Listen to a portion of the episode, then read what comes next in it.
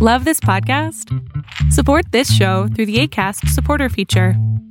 It's up to you how much you give, and there's no regular commitment. Just click the link in the show description to support now. It's that time of the year. Your vacation is coming up. You can already hear the beach waves, feel the warm breeze, relax, and think about work. You really, really want it all to work out while you're away. Monday.com gives you and the team that peace of mind. When all work is on one platform and everyone's in sync, things just flow wherever you are. Tap the banner to go to Monday.com. Hiring for your small business? If you're not looking for professionals on LinkedIn, you're looking in the wrong place. That's like looking for your car keys in a fish tank. LinkedIn helps you hire professionals you can't find anywhere else, even those who aren't actively searching for a new job but might be open to the perfect role. In a given month, over 70% of LinkedIn users don't even visit other leading job sites. So start looking in the right place. With LinkedIn, you can hire professionals like a professional. Post your free job on linkedin.com slash people today.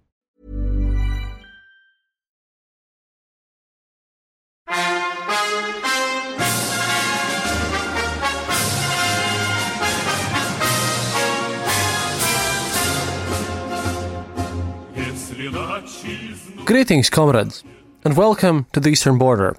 This episode, well, as it's in Christmassy mood, is going to be a bit light-hearted than, you know, in the usual episodes, so to speak. But then again, sometimes you have to talk about the good things. And what drew me towards this is the fact that everyone who has like this deep nostalgia towards the Soviet regime and everything that happened there, people tend to remember, you know, the good parts of everything. And one of the good parts was the ice cream. The ice cream was thick and it felt sort of fatty, I suppose, because there are a few words how I can describe a taste of something. But this Soviet ice cream, the white one, the vanilla one, has stayed in the memories of a lot of people, including myself, as, you know, we had it in the 90s as well. It's something that has stuck with us for a long while, and we never even think where that came from and what happened with it and why even we consider that thing to be tasty. And after my previous episodes, a lot of people wrote to me asking about, you know, there were a lot of good things about the Soviet Union and all that stuff. And I thought, well, what made this Soviet ice cream so special? And for unknown reasons, I just went into some deep ends and looked at according to what regulations they were made, like standards of everything because one thing led to another, and I just thought that we should look at государственные общесоюзные стандарты, like state universal all Soviet standards, ГОСТы, as they were known, from государственный общесоюзный стандарт, GOST. And again, uh, this made me think about various standards that they had and how it led to the deep end and did some interviews and, and talking to people as well about this. And turns out that, like I always say, if you look at how everyday lives are lived and how you go through the motions and, and all the little stuff that you maybe not even know at the time and you don't even notice, they change a lot. And they give you a more understanding of what you can see in your everyday life and how things change sometimes and how we have actually better standards than we might sometimes follow. This whole thing is a very interesting matter and sometimes sometimes strange and sometimes still weird because I also read about a lot of times about how people avoided these standards and how they were not observed as carefully as they should have been. But altogether, they paint a nice picture about the everyday lives of Soviet people. And hey, I think it's worth enough to explore since we still have standards to this day. We have ISO. I remember back in the day was 9000, but now it's 9000 and something. You know, all these various regulations that somehow unnoticeably regulate our lives in general. So let's take a deep dive into Soviet standards of, well, everything and how they impacted people's lives and decisions and how people tried to avoid them. For this episode, I'm mostly using the article written by an academician of Russia, Leonid Ashkinazi, He uh, apparently is a scientist who mostly does physical and mathematical sciences. Or so his title says. I mean, I'm not really sure, but still. Most of us here have seen on a variety of products and literally everything rulers, soldering irons, condensed milk cans. The last ones for us, though. Yeah, we, we, we've seen a lot of these weird standards on there. So, what are these? And why do they matter? See, standard for everything in its most general form is a description of any class of objects, and it's an instruction or guidance to those who will pro- produce and use this project how to do these things. I'm sorry for this basic explanation, but hey, it's, I suppose, what you have to start with. As a rule, the standard refers specifically to the class of objects, which can be from blackboards to rockets to varieties and types of butter, or drawings, or technological maps, and not to a separate object. Although it's often said that there exists a thing like a programming language standard or whatever, but there's mostly talk about loose concepts. For some applications, more information is needed, for some, quite a bit less. In practice, the content of the standard is determined by mostly tradition and it's determined by, well, whatever is common. The most usual needs of the people who will apply this object or make it or something of that sort. This is not a technological instruction how to produce it, and often things are made with better standards. And again, using this article because it will slowly get to the Soviet, specifically Soviet part of all the situation but um, all of this is just the minimum required to produce, well, whatever is being produced. And these standards differ wildly. The most recent ones in Russia were adopted after the old GOSTs, which I'm talking about, had been, you know, cancelled by Dmitry Medvedev, which has um, caused some issues, to say the least, among the populace.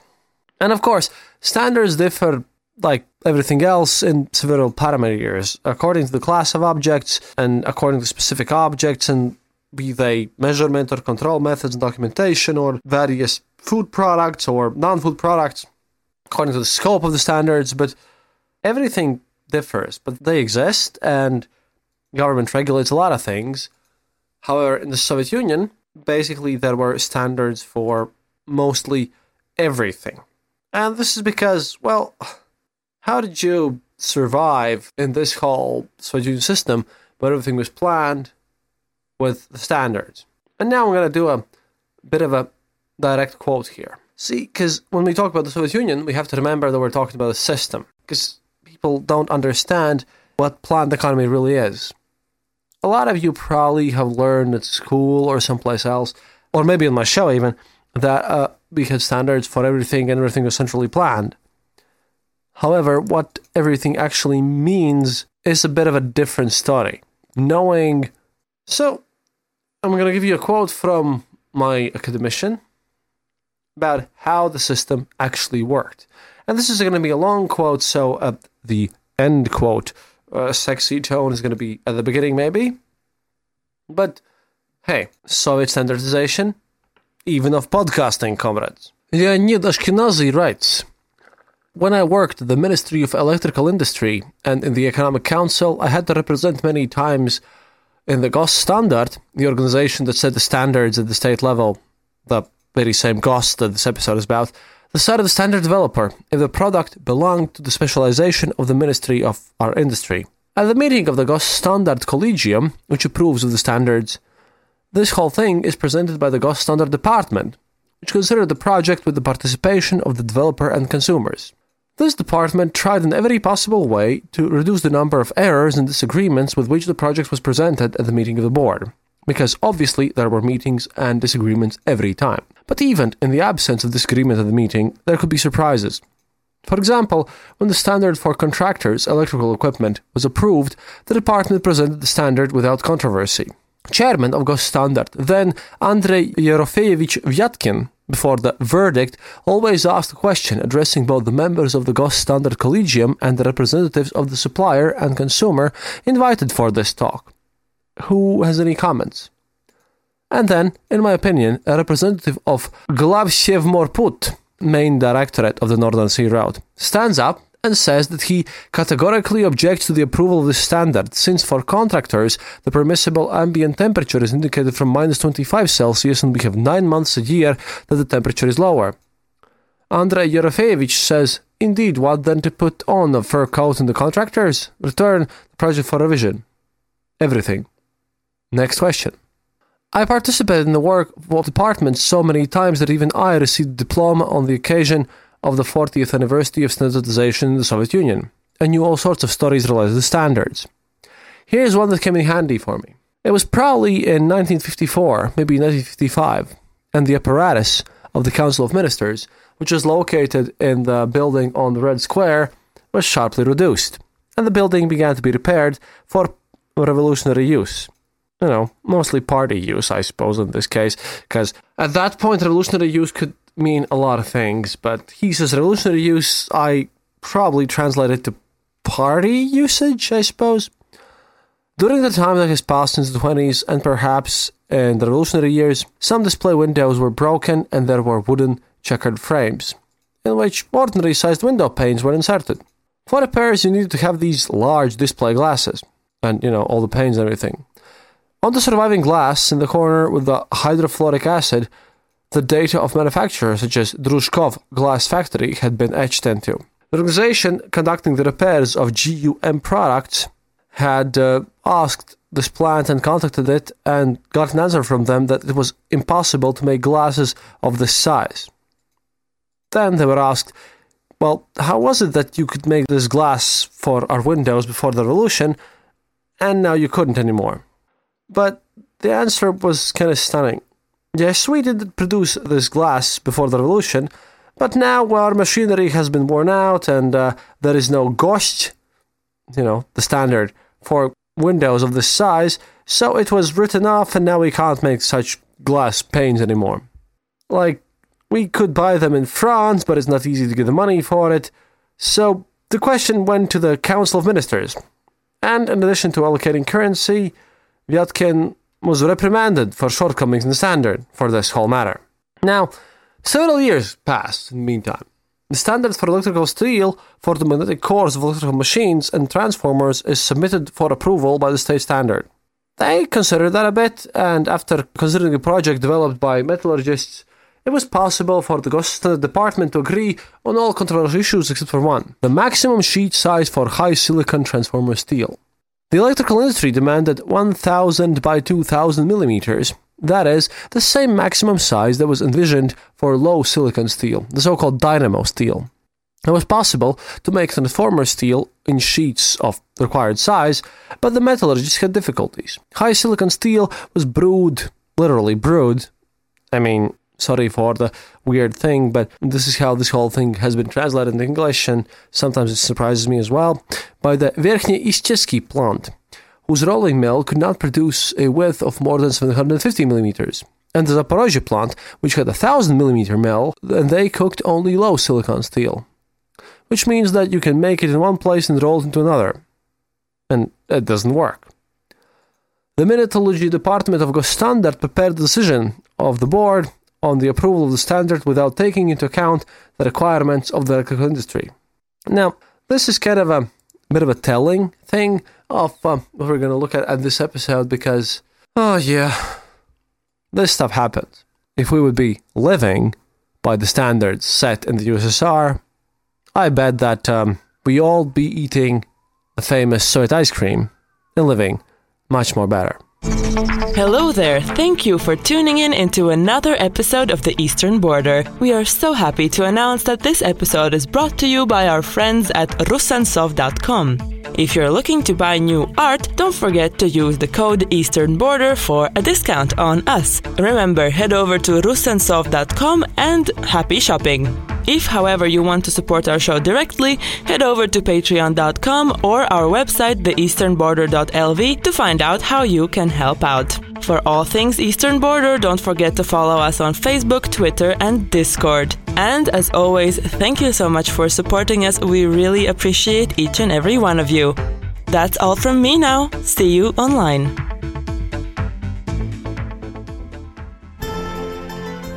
This podcast brought to you by Russian voiceovers Enjoy! One size fits all seemed like a good idea for clothes. Nice dress. Uh, it's a it's a t-shirt. Until you tried it on.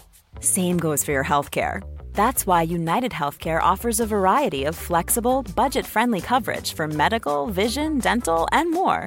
So whether you're between jobs, coming off a parent's plan, or even missed open enrollment, you can find the plan that fits you best. Find out more about United Healthcare coverage at uhone.com. That's uhone.com. Burrow is a furniture company known for timeless design and thoughtful construction and free shipping, and that extends to their outdoor collection.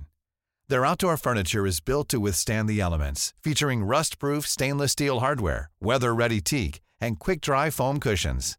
For Memorial Day, get 15% off your Burrow purchase at burrow.com slash ACAST and up to 25% off outdoor. That's up to 25% off outdoor furniture at burrow.com slash ACAST.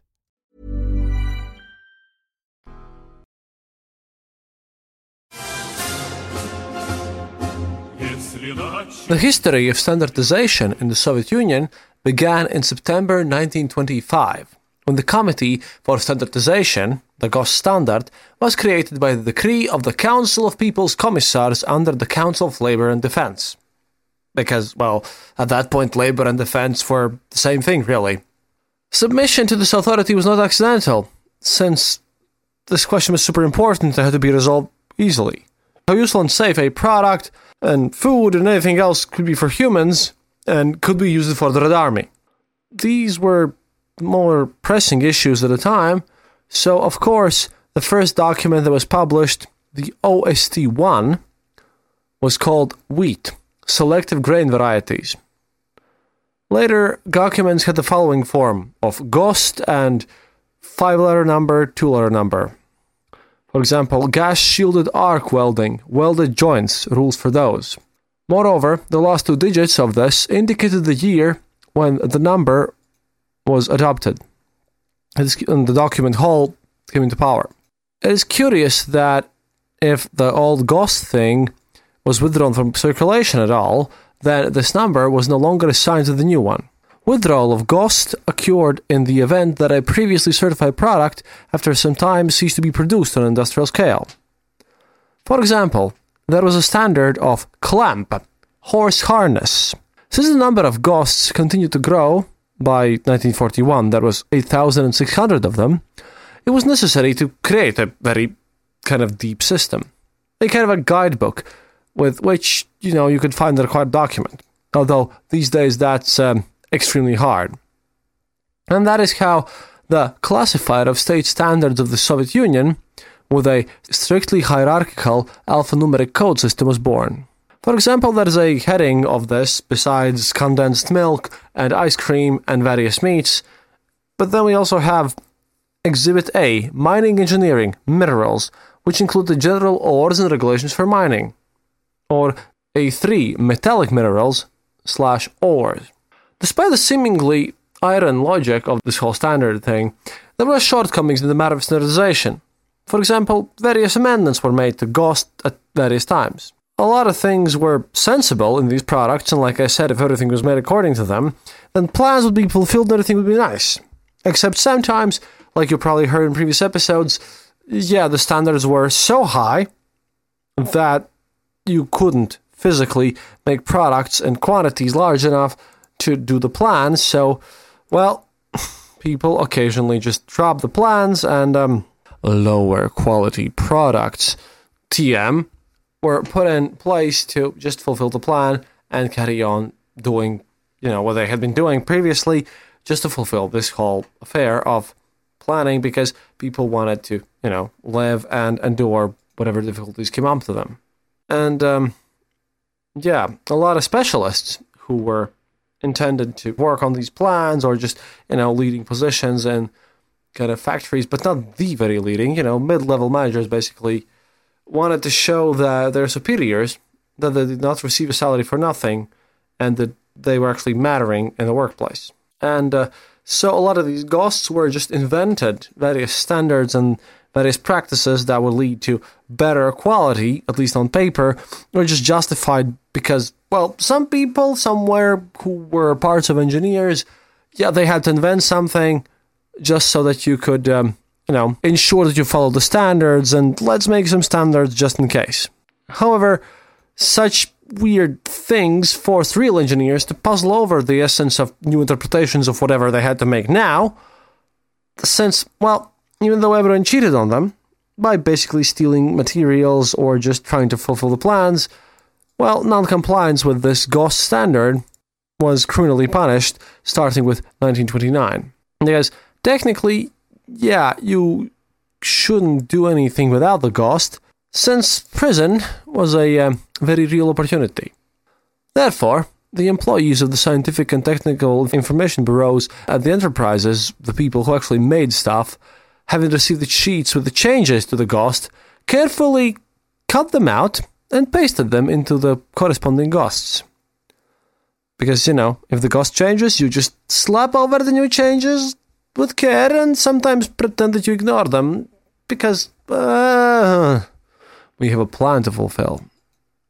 Plus, an errata full of a list of noticed typos was added both in the main document and its amendments. So, after a while, a 20 page brochure on how to make stuff with all the amendments and all the changes and all the let's make another amendment because the previous ones don't work could change into a rather chubby book. Thus, every 10 years, the main standard was revised and as a result, an updated document with the same number was published, but with amended with the year's change. However, in parallel with the main document, there were several more, as with everything, official and unofficial ones. There were industrial standards and, and technical specifications which were developed in the whole depth of ministry apparatus for products and work relations if they were not previously recorded in the GOSTs. Guess what happened with those? They also were updated by neat ideas of let's make the bosses love me so much that I'm just gonna throw something in there for no reason whatsoever. Because, you know, indeed, why would an electronic engineer know about the peculiarities of some kind of spindle of the winder key of a weaving machine and textile workers about the process of testing microcircuits in the cold using nitrogen? This is direct quote, by the way. I love this uh, comparison. It's just one of the amazing things that I get from this work. And uh, building codes and rules were a part of these GOSTs as well, and they were referenced by architects and foremen. And they also belonged in the same category. Another type of standards of those times were documents regulating the joint technical activities of the countries of the socialist community. Which meant that, well, for products made in Poland and Czechoslovakia and places like that, yeah, at the end, everyone follows the standard of the Soviet Union. So, we finally get to the ice cream standards of the day. However, I'd like to give shout out to the Bill quickly, because um, he mentioned Magistracy of Canopus in my webpage, the Facebook one, and um, yeah, always refer to the Battletech fans, because we are one big family, really, if you think about it. The ice cream standards basically declare how any ice cream should be made. Either, well, the standard one, milk one, the cream one, or just you know, anything that's made with fruit and berries, I presume it's something like of those, you know, juice ones, or mm, with aromatizers, which, as I was just explained, are the ones with artificial sweeteners. And everyone just states here in these standards that they are made with, well, very specific parts. One of them is waffles, just waffles, really. Soviet standards did not determine that you should really uh, show some quality of what's inside the waffles. Just the waffles, which is pretty nice. Also, there was a certain procedure of how exactly this whole thing should be mixed together with hand and or literally with a machine. Also, you apparently couldn't sell out of wholesale sales with the big boxes the ice cream in any container over 250 grams and that had its own standards too.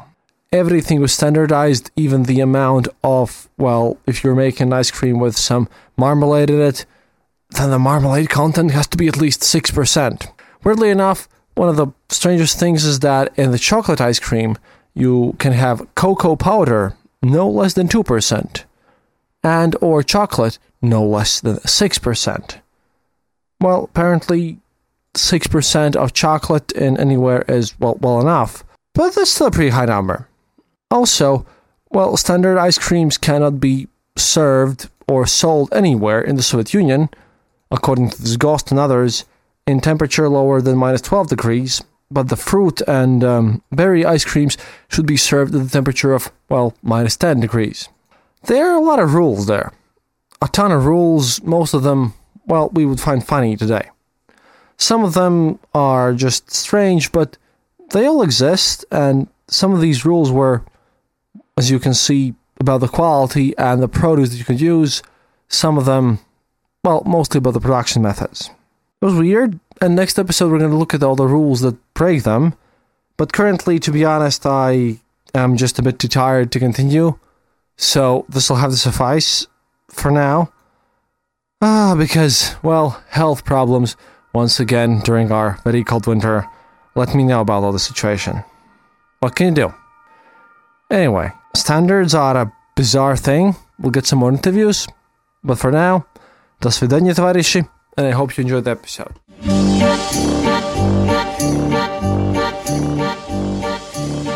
Thank you for listening to the Eastern Border Show. If you have any questions or comments, go to our website, theeasternborder.lv, and leave a comment there. Or email us at theeasternborder at gmail.com. We'll be sure to answer. You can also follow us on social media and contact us there. If you enjoyed this episode, then leave us a review on Apple Podcasts and tell your friends about us. It really helps us grow the show. And remember, happiness is mandatory.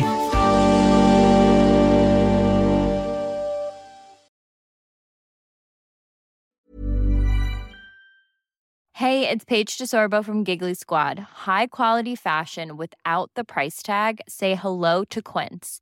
I'm snagging high-end essentials like cozy cashmere sweaters, sleek leather jackets, fine jewelry, and so much more. With Quince being 50 to 80% less than similar brands.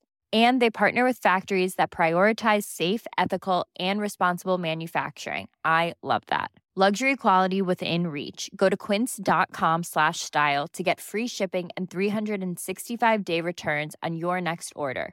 Quince.com slash style.